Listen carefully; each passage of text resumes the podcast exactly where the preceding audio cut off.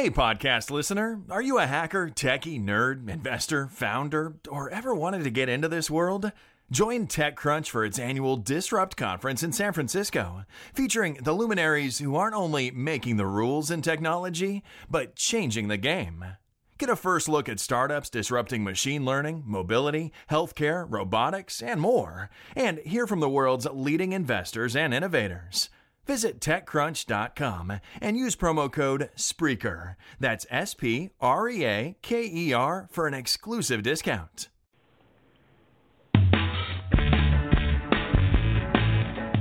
Welcome to Leverage Masters, airing weekly on Tuesdays at 12 Eastern and on demand on iTunes and Blog Talk Radio. Leverage Masters hosts Jack Humphrey and Gina Gaudio Graves discuss leverage strategy with guest leveragists. Be sure to subscribe to Leverage Masters in your favorite podcatcher for great tips and case studies on using leverage to achieve your biggest goals much faster.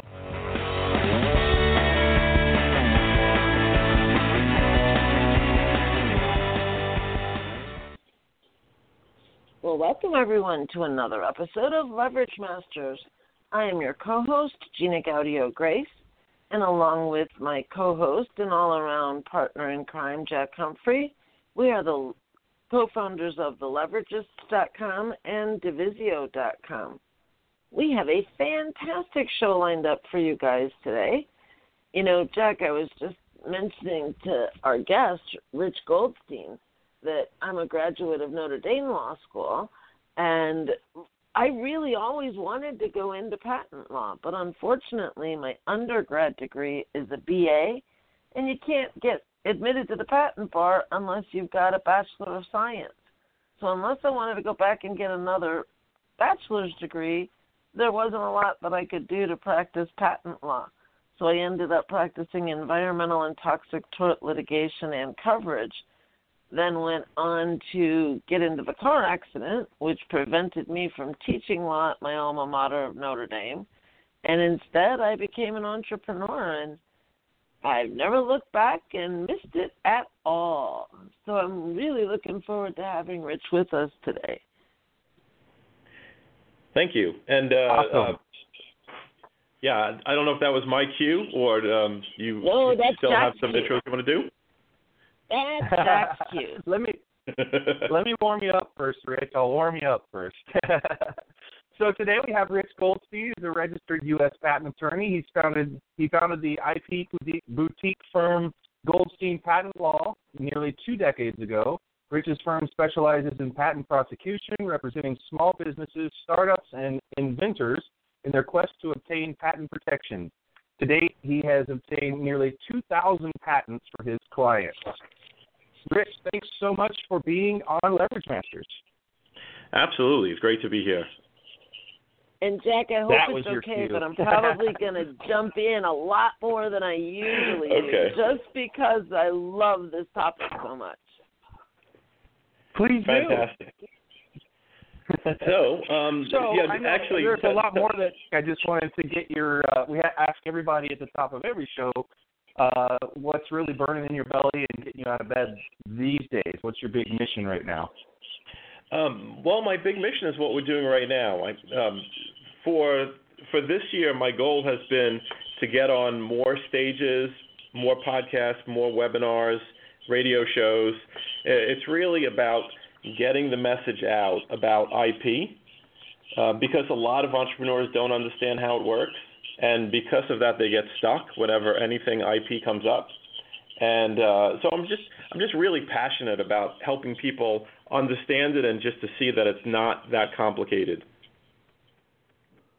What is Well, it? Uh, our audience, what- our Oh, ahead, audience is perfect for you, Rich, because they are entrepreneurs.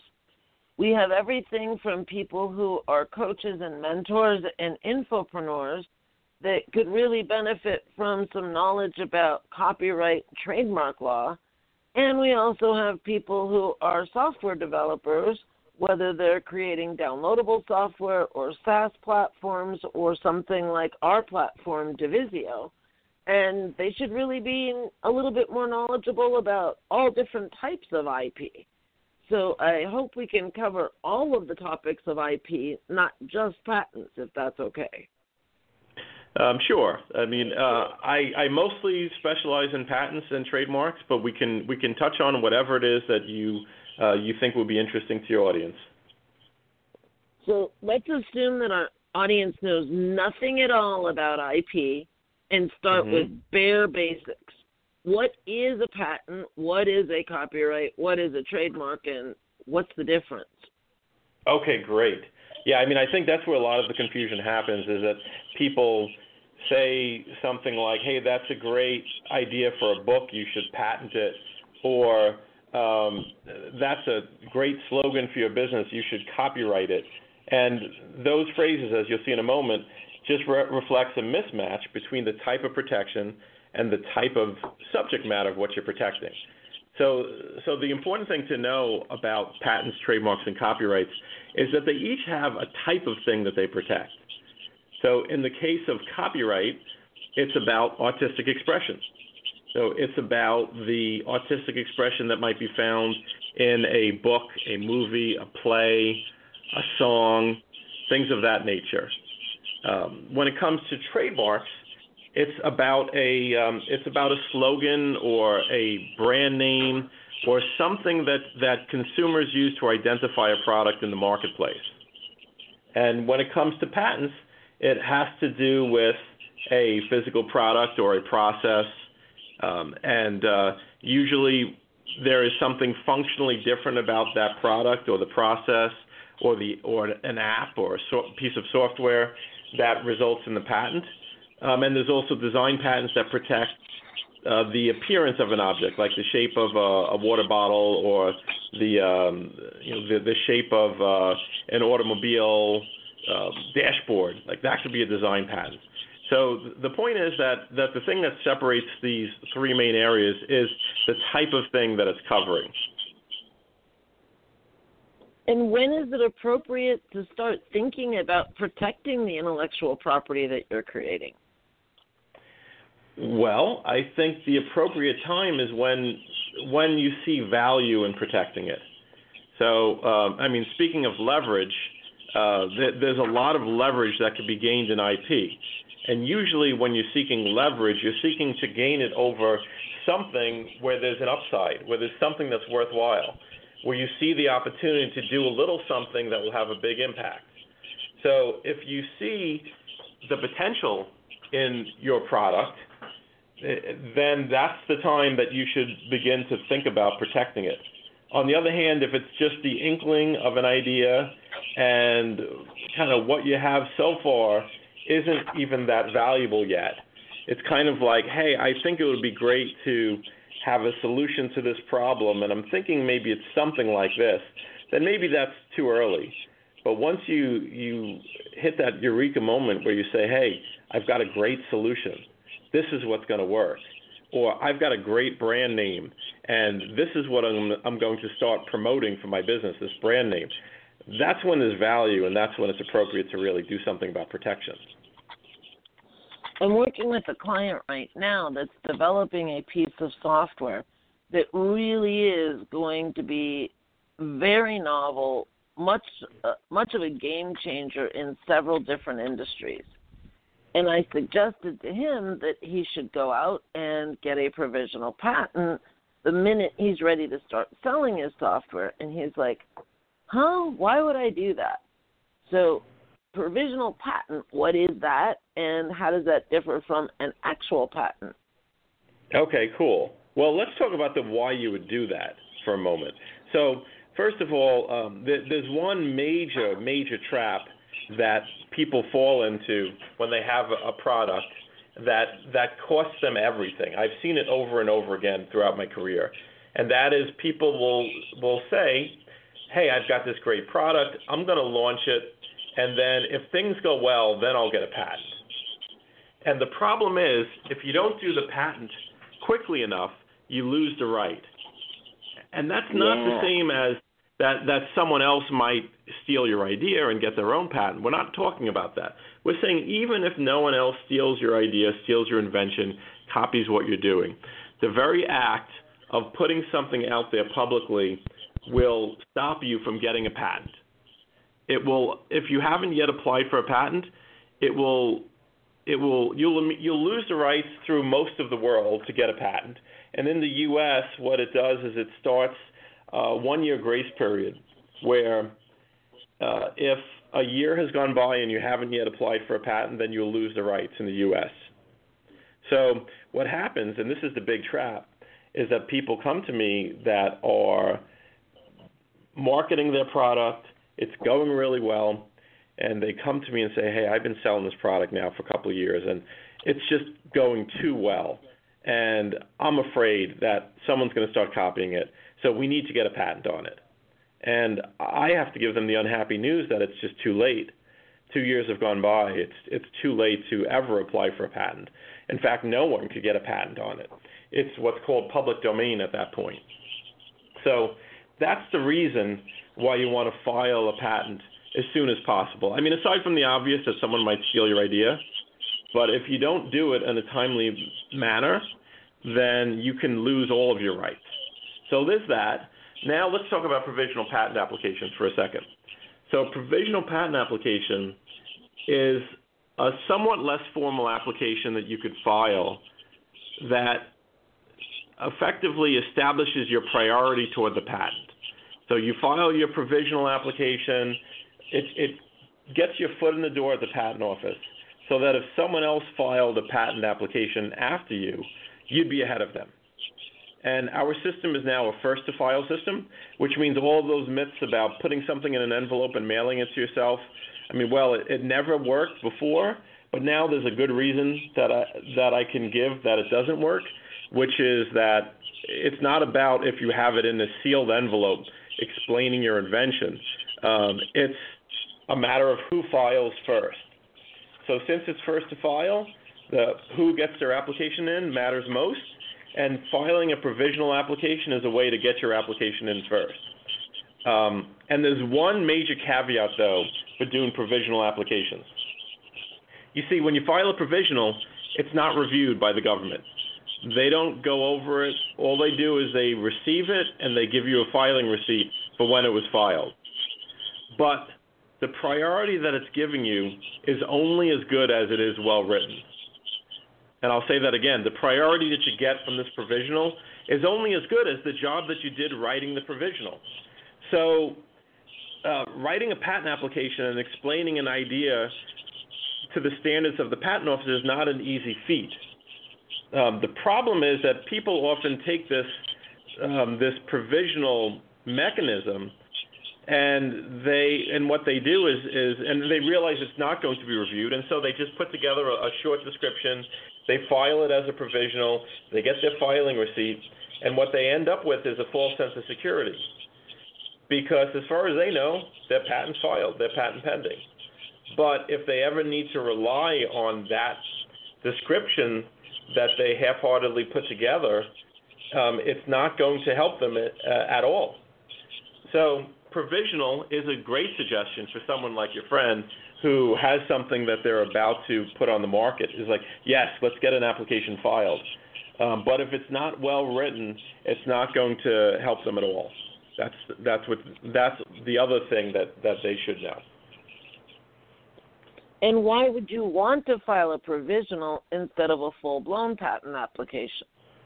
Well, because there are certain um, portions of the provisional that are not required um, then it's less work to prepare. Um, so it tends to be less expensive. So if you do a provisional the right way and you have it prepared by, an, by a, a patent attorney, uh, then often it will cost around half of what the utility application would, would cost. Uh, and that's because they're doing about half the work.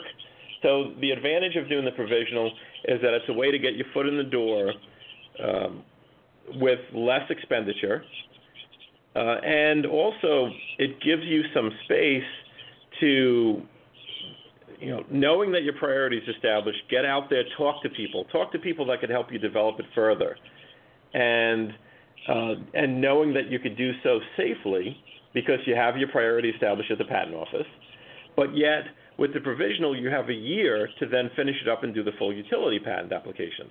So it gives you some space to get out there and, and, and learn some things, learn about the market, uh, talk to people who know some things about it, and get some prototypes built, perhaps, and um, and then perhaps use that information, use all the things you've learned by being out there in the world safely, and and use that in the final version that goes into your utility patent applications. So it, so that so that other reason then is to give you some space to develop it further. And the other thing in my client's case is he could afford to file a provisional patent right now. But until he's generating some revenue, he's probably not going to have the money to do the full application, which is right. why I suggested that he use the provisional application as something that gives him the space to do exactly what you just described. Go get some right. feedback, develop the product even further, generate a little bit of revenue with it, and then go ahead and file for the full application. So, Jack, I'll yep. kick it back to you. Those were the biggies I wanted to make sure we covered right up front.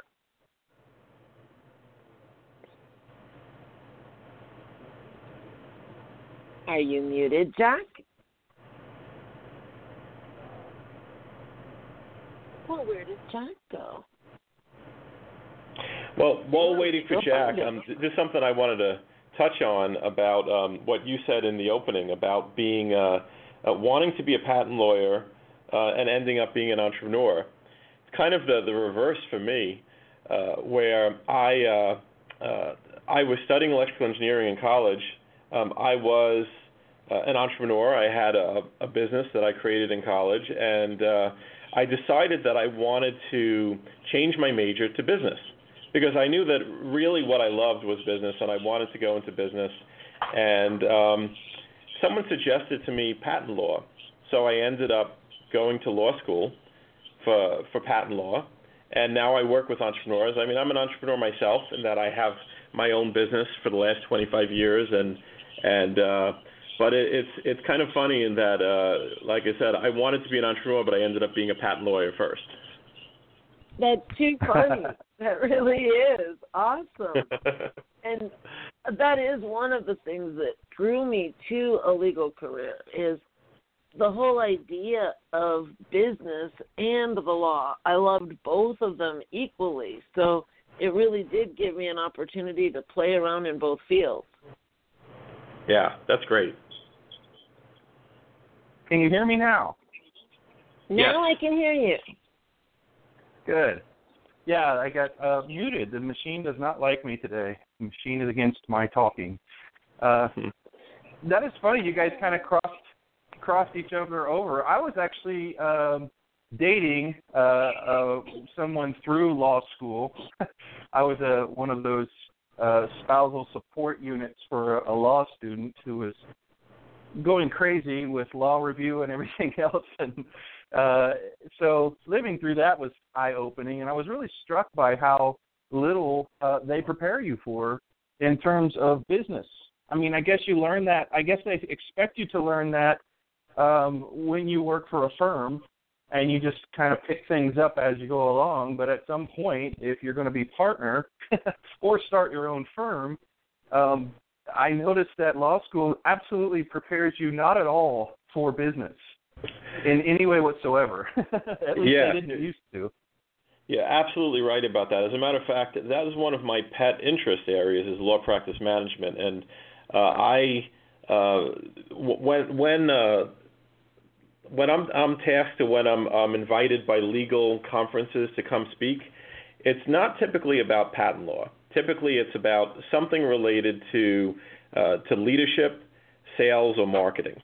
So within the Hmm. um, within the lawyer world, uh, I'm I'm known for for those topics and talking about um, how um, how a law firm can market themselves, um, talking about leadership and and uh, and teams and and how to uh, have people be satisfied in, in the in the workplace.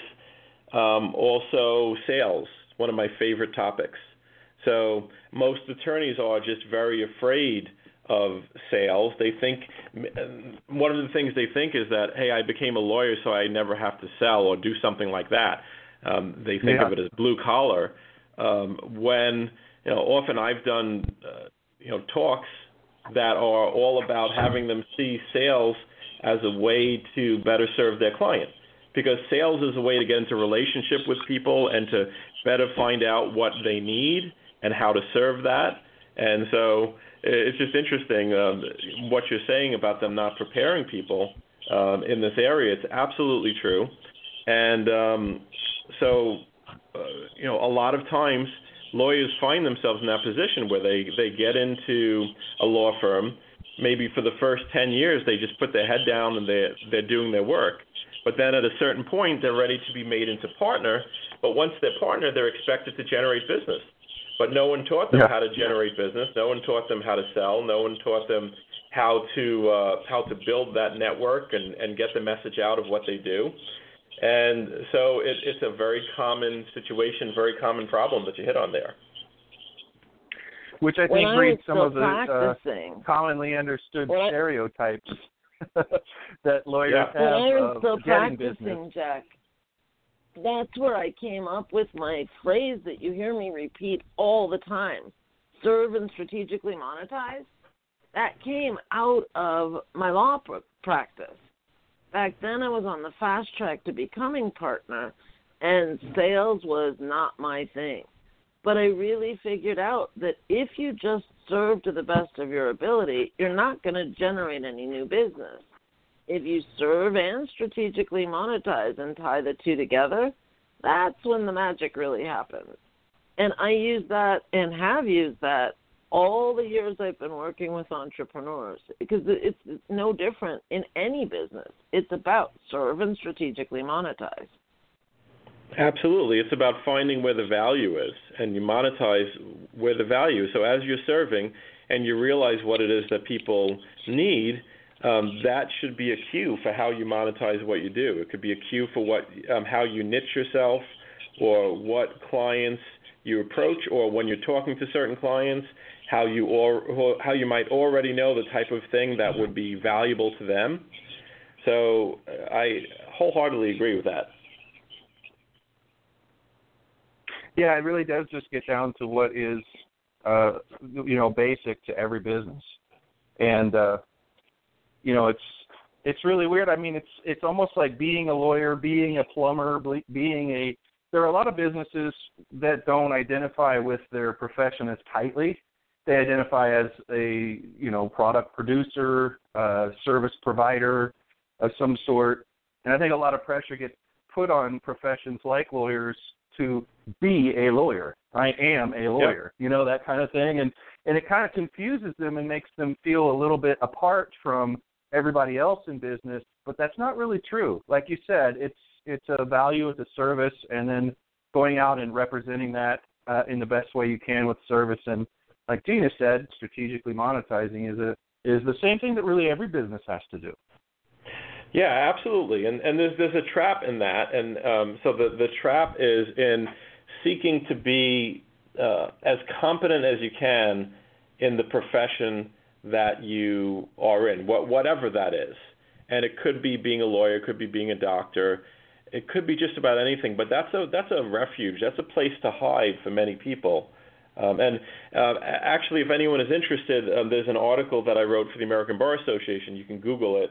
Uh, it's called "Being a Great Lawyer Isn't Enough," um, and it just talks about that very syndrome that you're talking about, where people can uh, can just focus all their attention on the lawyering, on learning more, mm-hmm. uh, and and realize that there are other important skills to being a great lawyer, which includes the skills in, in working with your client, and working with your team, and in getting your message out about what you do. In other words, leadership, sales, and marketing. So. Yeah.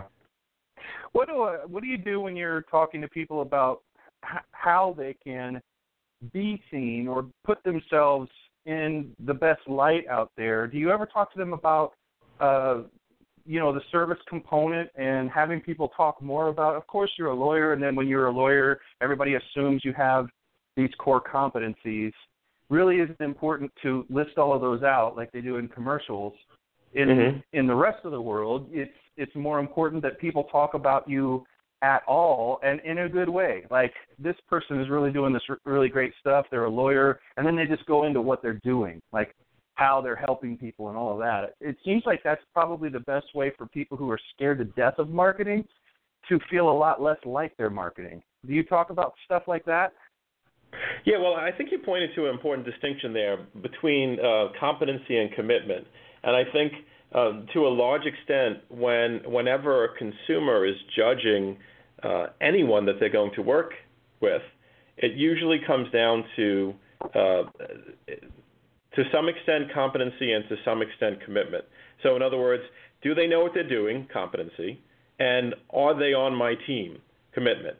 Um, so. Hmm and what I've noticed is that consumers tend to to spend most of, put most of their attention on one or the other. Some people are very competency oriented. Some people very much focus on on do you know what you're doing, um, and they do that for themselves too. That's usually a good cue about what type of person um, they're looking for is what type of person they are. Those competency focused individuals will heavily also focus on learning and being the best and and uh, and making sure that they know what they're talking about, right? But then yeah. um, a lot of other people are heavily focused on on commitment. Do are you on my team? Will you be there for me when it hits the fan? Uh, and uh, you know how how do I know that I can count on you? Are you going to return my phone calls? And it's very interesting how um, both consumers uh, end up strongly in one camp or the other, and also practitioners end up in one camp or another. They, some and a lot of lawyers feel that the path toward toward better serving their clients is to just know what they're doing and to do good work. Um, whereas you know they they neglect things that the clients are really looking for, like the return phone call, or just giving them a sense that they're there no matter which direction the case goes, that they're there for them. So um, I, I'd say a lot of times, in terms of, of, of steering lawyers towards shifting their marketing message, it's often toward those commitment aspects, towards showing them the way in which they care for and serve their clients. Because they're so used to habitually just talking about their qualifications and achievements, um, when for a good deal of the consumers, that's not what would would have them trust the attorney. That's not what would have them become a client. No. You guys are so conditioned to achievements. Um, you know, it starts very, very early in in law school, and you probably were attracted to it. Uh, you know, people, you know, who typically go into law school are attracted to it in a large part because they're the type of personality who has already been achieving an awful lot before that. You know, they were in they were class president types. They were student government. They did all kinds of stuff. And then law law school kind of seemed to come naturally. And right away they're like law review, and then you've got to get published, and you've got to all these things. And then what spits out the other end of school is a website, and this is where my competency comes in. Is uh, I have had lots and lots of uh, law firm law firm clients, and and it just is a giant resume typically. And when it comes to advising them on marketing and things, because I see the same thing all the time. They only see their website and they see their competition's website, but they look at it through their lens. They're not seeing it the way I do. And I'm not held down by the things I don't know, like the lawyering stuff. I don't mm-hmm. know a lot about the content, so I'm always just looking at the the makeup of it. And you've got sites that look an awful lot like um, a resume sort of and there's lots and lots of accomplishments there and i'm like you guys you guys are in the same town you you could go you know bloody each other up all you want but you know you're fighting over a limited pool i worked with somebody else in this region and you guys are both doing the same kind of law so you got to stand out some other way and that seems to be a theme that uh that you've run up against that you've verified for me that you run mm-hmm. up against and it's interesting that that's what you speak about to um uh, in, in, the, in the conferences that you go to. Yeah, absolutely. And uh, it, it is very interesting that, um, and it is fairly endemic, like you said. Uh, sa- same thing with with doctors. Um, any, I, I think mm-hmm. any profession that requires a high level of competency, you'll tend to find people that are that are 90% focused on that, um, and uh, and you will find some people that are that are more balanced in their approach. But yes, you you you definitely find that, and then it has all its pitfalls because of it. Well, lest our vis- our visitors, our listeners, uh, think that we're not talking about their kind of stuff, we actually are because you're giving us an opportunity to talk about something um, from a completely different angle, from a different profession, and one mm-hmm. that's kind of noted uh, for these types of things we've been talking about. And so this applies to everyone, really. And I wanted you to talk a little bit about those people who found a good middle ground. What what does that look like in their world? Because now people listening have a kind of an idea of what it's like, you know, for lawyers, for law firms to and, and the, the lack of training that they get in just business management and marketing and things like that. So it actually offers us the ability to go back a little bit further than we normally do and not assume anything, and then just kind of talk about what is that it factor when you see a lawyer or a law firm that really has it down or you've advised them and gotten them to that level what does that look like that's different from you know the resume style approach and the accomplishment style approach Okay. Well, I guess if we just back out of it a little bit from from lawyers, as you're saying, and, and have it be something that applies to everyone in every business. So, I mean, mm-hmm. first principle is is that with awareness comes choice, right? So, before before we open this conversation and distinguished competency from commitment, um, there it was just a big cloud of like, well, different behavior, different marketing messages. So now through this lens of of that there are things and there are marketing messages and there are behavior that's solidly about competency or knowing what you knowing how to do what you're doing, and then that there are things that are solidly about commitment, about relationship, about uh, about the way in which you um, you serve people and honor your commitment to them. So once you begin to see the the distinction there, now you have choice now you have a choice to focus your marketing message in one direction or another. Now you have choice in your sales conversations to go in one direction or another. And um, uh, let me give you an example. Let's talk about sales for a moment. I mean, do you, you talk about sales much on your on your program? Absolutely, all the time. Okay, great. So imagine you're having a sales conversation with someone, um, and uh, so uh, imagine that. Um, okay, well, let, us say that I'm. Uh, it's in a legal context. So I'm a lawyer, and uh, and I have a client who's asking me a question. This and they're in the oil and gas business, and so they ask a simple question. They say, "Do, do you have other clients in the oil and gas business?" So now there are two very different ways to answer this question, and I'll show you in a second how it has 100% to do, how you answer it has 100% to do with whether that person seems to be coming from a competency orientation or a commitment orientation.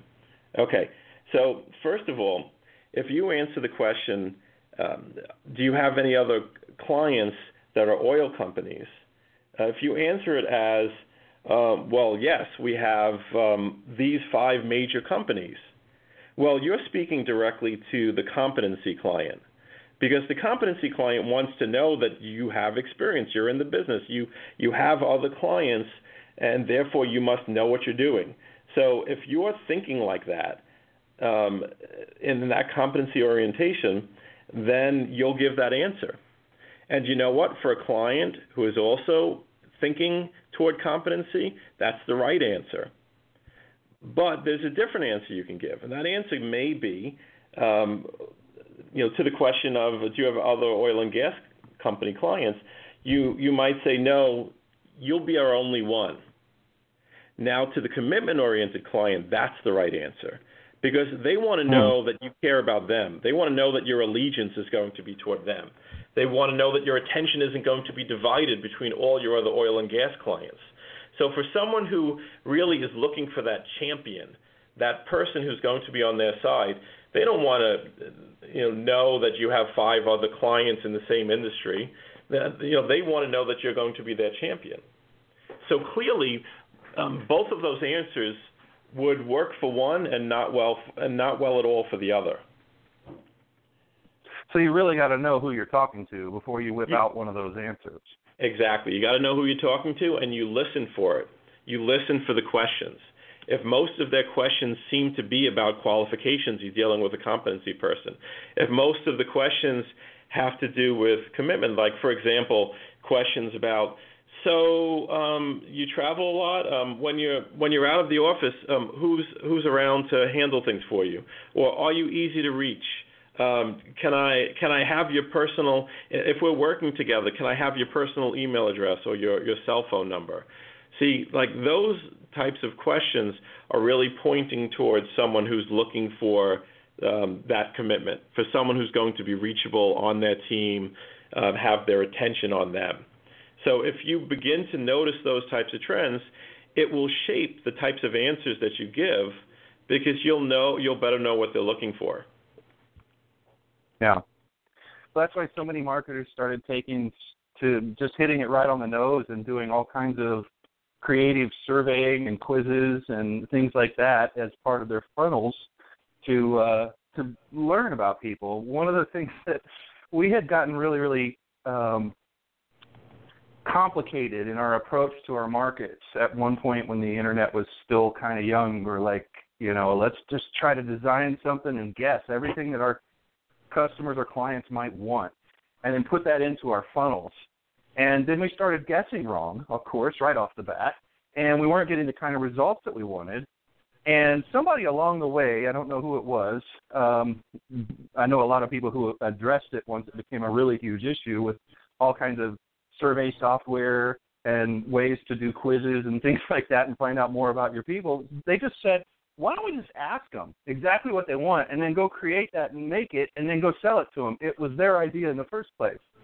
So like that was the that's the most radical. You're not going to do that with the law profession or, or other things, but in the information marketing area, it was the really the right way to go. And we for a couple of years really talked a lot about, man, we should have thought of this a long time ago. like, right. This is really easy. Selling people exactly what they asked for is Yeah. brilliant.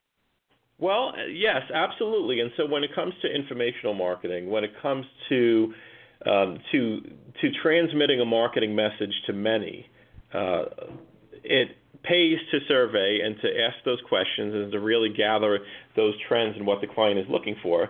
Um, and when it's one-on-one, then it it just means ask more questions than than than provide solutions without knowing what the client wants. So really, I mean, a lot of times people think that, that the way to sell is by pitching, pitching what they think the client wants. But really, the way to sell is by asking questions and discovering the value, uh, discovering where the leverage point is. I mean, the more you dive into into their world and finding out where the leverage point is, uh, then the more value you can create. Yeah. I accidentally learned that lesson a long time ago, and it really has served me well all my life. But I didn't know what I was learning when it was happening. I was a um, canvasser for a nonprofit organization in uh, the D.C. area, so we would go knock on doors at dinner time uh, in Chevy Chase, Maryland, and Bethesda, and places that were really, you know, nice neighborhoods and everything else, and interrupt people at the most crucial time of their day when they're getting back with their families and and have to fundraise, have to actually come away from that door with a check. Hmm. And the training that we got was I don't know if it was just a bunch of savants getting together or somebody's dad was a salesman or something or how this happened, but when we first went out we talked a lot and we said, Here's what the organization's about, here's all the stuff and all this stuff and then somebody came in and did a training and said, What you need to do is start with an assumptive clause. I'm sure you've heard such and such, right? And then the, the people will always be too embarrassed, and we were like, no way, this is not going to work. They said, watch, do it. Just do it at a door. They will be too embarrassed. Even if they don't know what you're talking about, they're not going to say they don't. They're going to nod and go, yeah, I've heard of that. And then you just keep right on going. Let them off the hook really quick so they don't get scared that you're going to make them answer anything. And then start asking questions. And I'm like, this is not going to work. And I'm sitting here as a guy who is bringing back like 30 bucks a day in donations or something, telling the guy uh, what I think is going to work when clearly my stuff wasn't working. And but he pushed us. He kept pushing us, and and we started coming back with really record numbers. Um, a Hmm. lot of us were doing it, and we couldn't believe it. It was scary as heck because we were give, it felt to me like we were giving the control over to in this case the customer. And that you know, we felt more in control when we were able to direct the discussion where we wanted it to go. But they, they don't always want it to go the way that you think. And right. once we started loosening up on that, it was the exact kind of outcome that you're talking about. It was really big, you know, fifteen hundred dollar checks at a time uh, for yeah. the cause and all this kind of stuff. And one time I sat in somebody's uh, really really nice mansion style house and had um you know had s- uh, snacks and they fed me and everything and they just wanted to talk and we ended up like 90% of the time um just talking about all kinds of different things uh somewhat loosely related to what the organization did and why I was there and at the end of the night, they're like, so they get their checkbook out. I remember it just like it happened yesterday. So, uh, what's the name of the group again, and how, you know, and then just write a fifteen hundred dollar check. I was like, what? Yeah. That was more than I was making for like two or three months previous. Um, you know, and I, they were all five dollar and, and thirty dollar donations. So Yeah. I really learned that lesson early. I had no idea what I was learning and how important that would become over my career, but it really works. It's maybe a little Yeah. scary though for people. Yeah, definitely, and and I think it, it's there's there's another principle at play there that's that's working, and that is risk.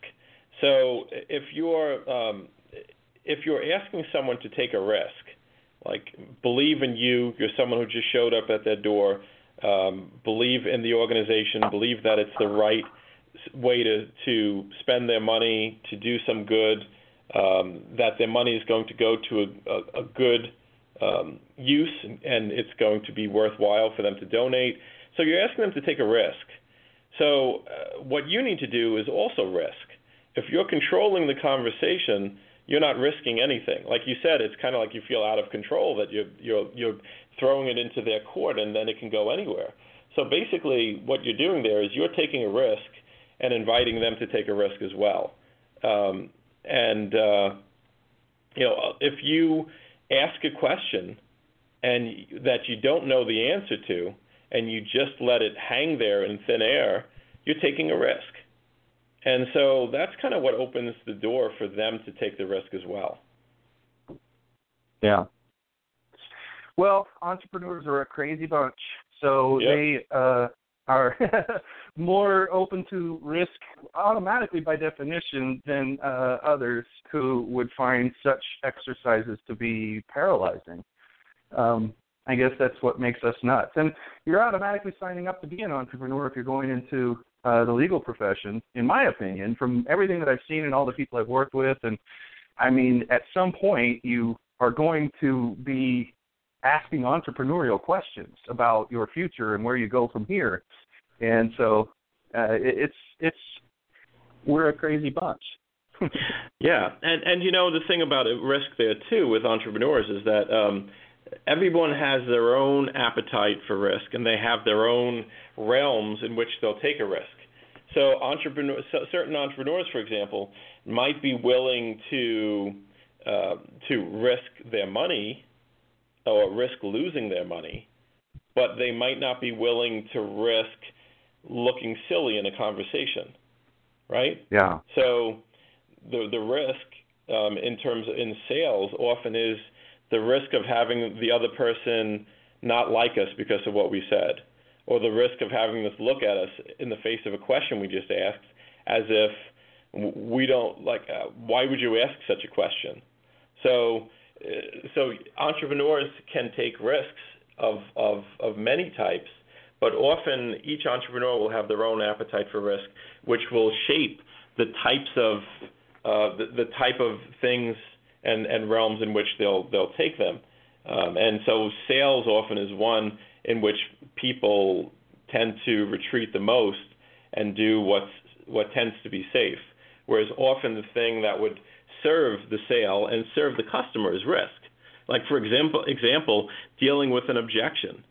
Um, so you have a, a potential customer who's expressed in nine different ways how important it would be for them to buy your product or service, but yet then an objection comes up, and um, not having the time or something like that. uh, not having um, the ability to schedule the that first appointment on the spot. So if you're afraid to take the risk, you won't ask them a question about whether that really matters to them. So, like you've you've heard nine ways in which this is critically important for them that it would really be valuable for them to move forward, but yet they've come up with this objection, and and a lot of people are afraid to challenge people on what they say, and so they feel oh, if they're saying no, I need to respect that. But if they're saying yes in nine ways and no in one, maybe it would be more in service of the customer for you to just take a step back with them and take a look at that now and say, oh, wait a second. So you're saying that this is something that would be would be um, groundbreaking for your business, something that would be critical about the help you get the thing that you've always wanted, but yet you're wondering whether you can schedule this appointment for tomorrow because you're too busy. So um, it's that type mm-hmm. of risk which serves the client and serves your interest. And a lot of times, uh, you know, entrepreneurs are afraid of sales because they're afraid of doing just that. Um, but you know, when people play around with that type of risk, what they get to discover often is that's what builds a relationship. Is when you're able to step into someone's world and ask a question that might not be comfortable, but yet might serve that person. That's when you really build a relationship.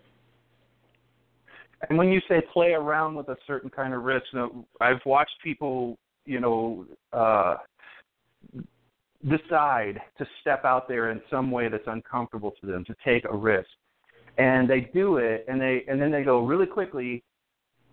One time, I did it. It didn't work. And when you say play around with it, I want to expound on that. That means like, okay, do it and fall on your face, and then do it again, optimize it, see if you can play around with it, you know, because a lot of people do that. They'll say, "Well, I did that and it didn't work." Um, then I have to ask them, how, "How many times did you do it? In what way did you do it?"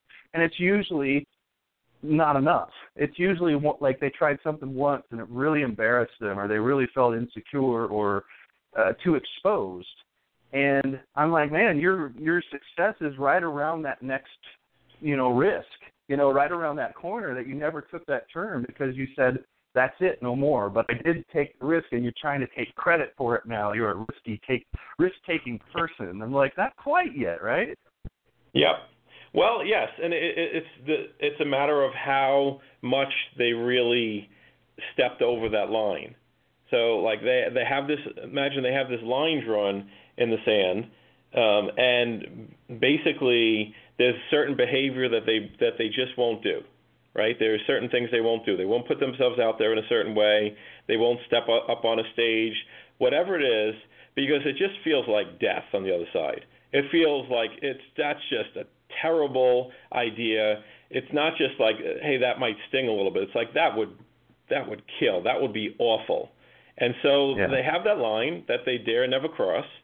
And you know the truth is everything they want in their life is on the other side of that line. Uh, mm-hmm. So, so in terms of experimenting with it or playing around with it, is you have to really be open to uh, to doing it and also open to the real consequences of doing it. In other words, most of the time that people do it, and if they fail, they discover that it actually wasn't as bad to fail as they imagined. So the other person didn't looked at them like like they didn't know how to answer your question. But it wasn't like death, like you expected it to be.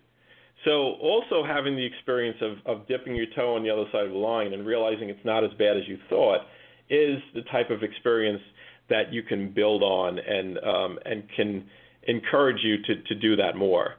Um, because otherwise, what we're doing and the, the, the behavior you described before is just collecting evidence for the things that we already know.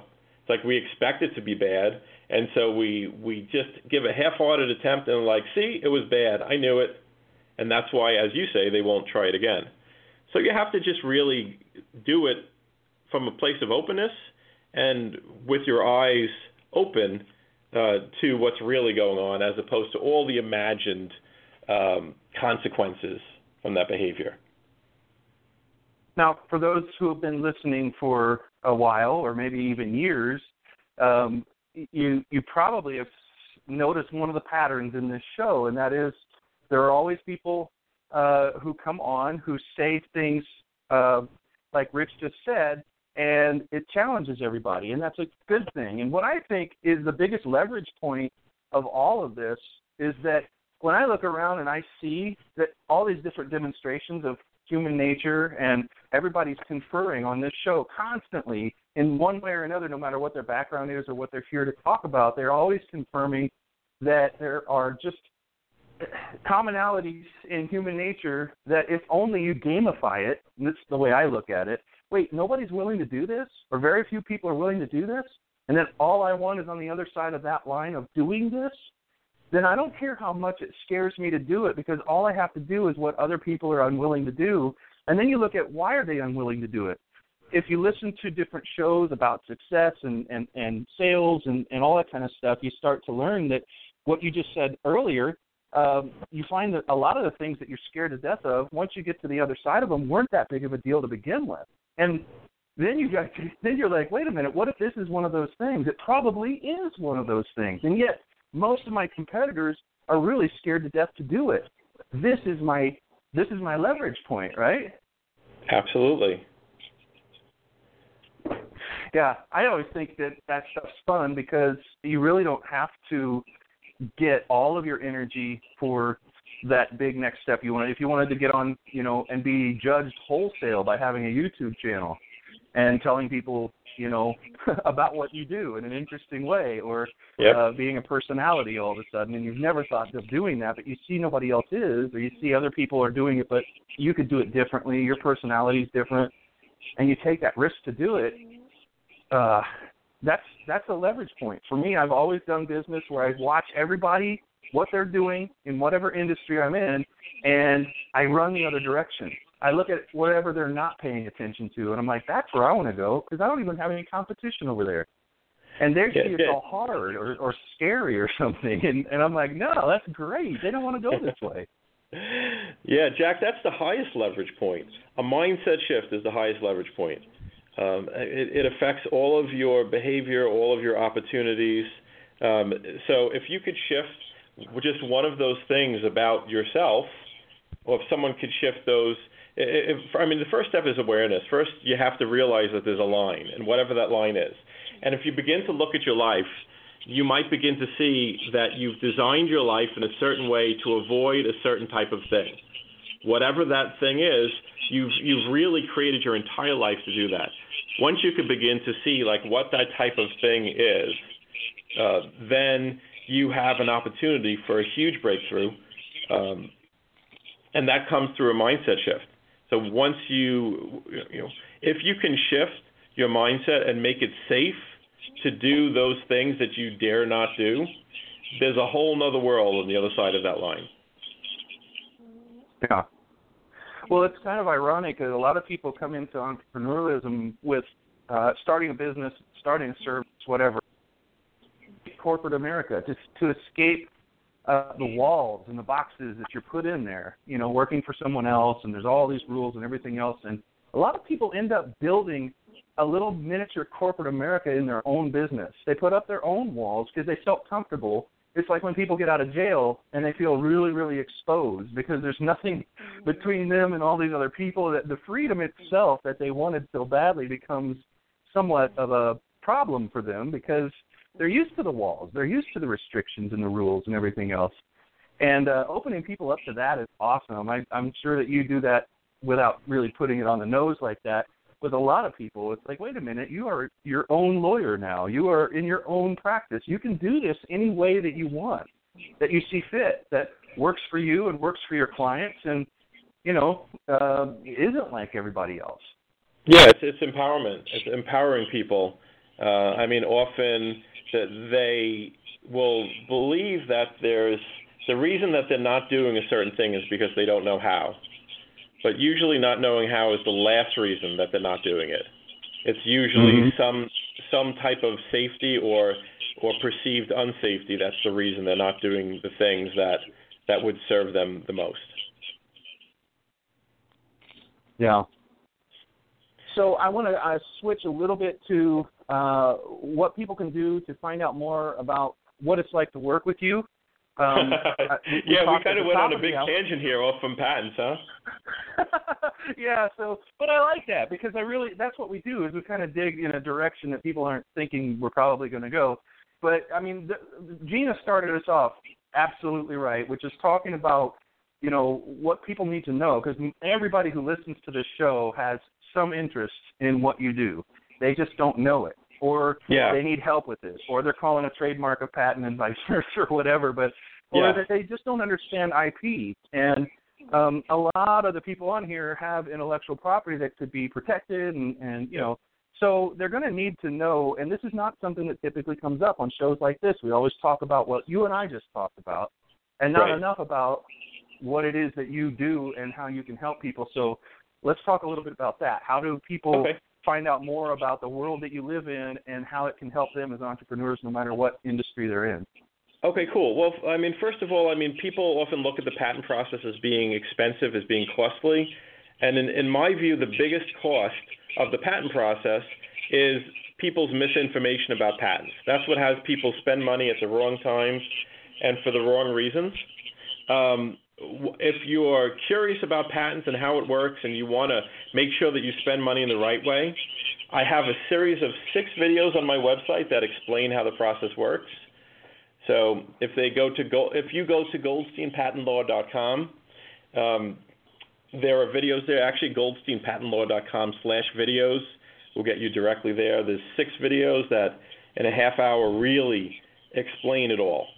Um, and so that's what I recommend for someone who wants to learn about the process. I also, um, uh, because I've been out there educating entrepreneurs about inventor, I'm sorry, educating entrepreneurs about patents, the American Bar Association asked me to write a book explaining in plain English how it all works. And uh, so I wrote the ABA Consumer Guide to Obtaining a Patent. Uh, and you can you can find that on Amazon. It's less than 20 bucks, and um, basically uh, it's about a four hour read and if you read this book it'll help you to not make the the biggest mistakes that most people make when they're when they're going for a patent or they're pursuing a product. Uh, i mean it'll help you understand um, when to do a patent like when is the right time to do it and when is the wrong time to even try. So that's uh, you know, those are the two main ways to learn about the process and um, if you want to explore whether it's a, a, match to work with me and work with my firm on a patent project, then um, you can contact my office through the website again, goldsteinpatentlaw.com, and uh, and you can set up to talk to someone on my team, and and basically they'll explore with you whether it's a match for us to work together. Actually, you guys, I just found an Easter egg regard everything that Rich just said. That was all good. That was fine. But I found an Easter egg. It's called patent-book.com, and you can actually get a chapter of the book. Is this is this accurate, Rich? Should I be sharing this? Is this like yes, no, insider? Absolutely. If you if you want to um, check out the book and, and get the the first chapter, which which really takes head on the question of uh, of uh, of why you would get a patent. So what would be a good reason and what would be a bad reason for applying for a patent. So to begin to sort out whether it's something you even need to care about, um, you can get that in that free download from patent-book.com. And you'll see a testimonial at the top of a friend of ours, uh, Frank Kern. So our worlds are colliding in a big way here, Rich. This is this is awesome. I did not expect to see Frank's name at the top of the uh, at the top of the page. That's awesome. Yep, yep. Frank said, uh, finally a book that walks you through the patent process in plain English.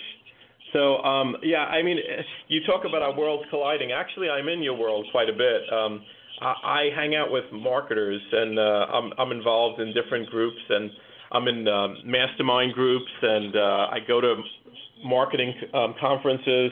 Like um, those are you know, marketing and patents are my two main worlds. Awesome. Well, that's bona fide people. He he said all the right things. He's got the right pedigree, so this guy knows what he's talking about. thanks, Jack. All right. Well, Rich, thanks so much for taking the time to be with us today on Leverage Masters. Uh, I I want to talk to you some more. Maybe some more. We can totally geek out on the markety stuff uh, the next time. And then oh, I, uh. I will leave I will leave the legalese and everything to Gina. She knows how to carry a conversation on that stuff really well. cool. Well, I will this definitely great. Thanks so be much for sending my me. client over. I will definitely be sending my clients over to check out the videos in the book and reach out to the firm because they really do need some help with this provisional patent in the next couple of months. I mean, like it couldn't have been more perfectly timed for you to be on the show. Great. That's that's awesome. Well, thank you so much for being here, and we will be back same time, same place next week for another episode of Leverage Masters. Have a great week, everybody.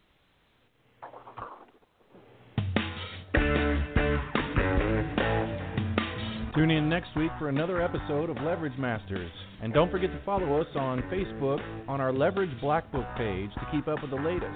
We'll see you next time on Leverage Masters.